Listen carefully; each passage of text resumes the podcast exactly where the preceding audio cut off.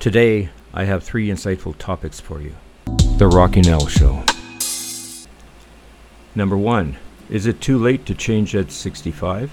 Most people believe that to be successful in life, you got to start early because they are not as young anymore. They think their time passed, after all. It's impossible to make it after your 30s, right?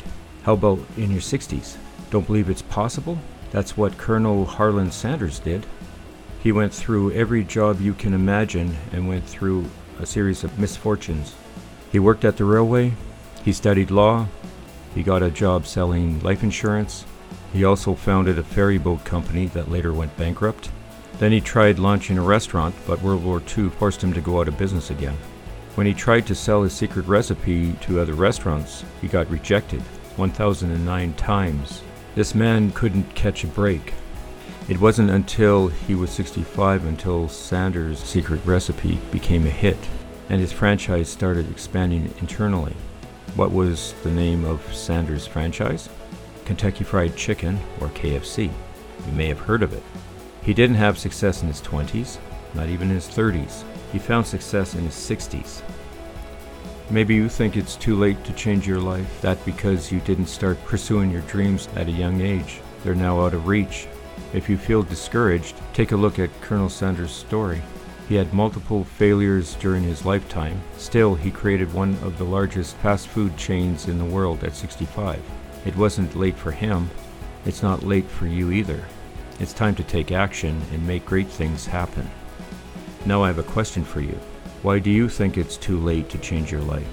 Number two, three ways to ensure the fastest way to become poor. Number one, be scared to take risks. Always stay in your comfort zone. Number two, watch Netflix on your spare time. Don't you ever think about side hustles. And number three, spend your money on crap, especially on things you don't need just to impress your friends. And number three, choose the people you associate with carefully. Perception is reality, and people will judge you by the people that you associate with. Your associations can become a springboard to greater recognition and opportunity, or guilt by association.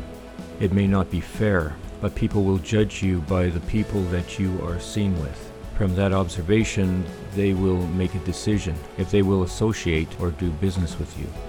Choose your associates carefully, for they will impact your personal life and your business success. Choose the people that you will be proud to be seen with and introduce to your sphere of influence. Over time, you will take on the mannerisms of the people that you have chosen to associate with. Choose the people you associate with carefully. Choose people that reflect your values and that you would most like to be like. I hope you found this podcast informative. If you have any comments or questions or any ideas for a future episode, please send them to the Rocky Nell Show at rockynellentertainment.ca. I'll be looking forward to reading them. Check out this and other podcasts on the Rock 103 website at rock103.ca.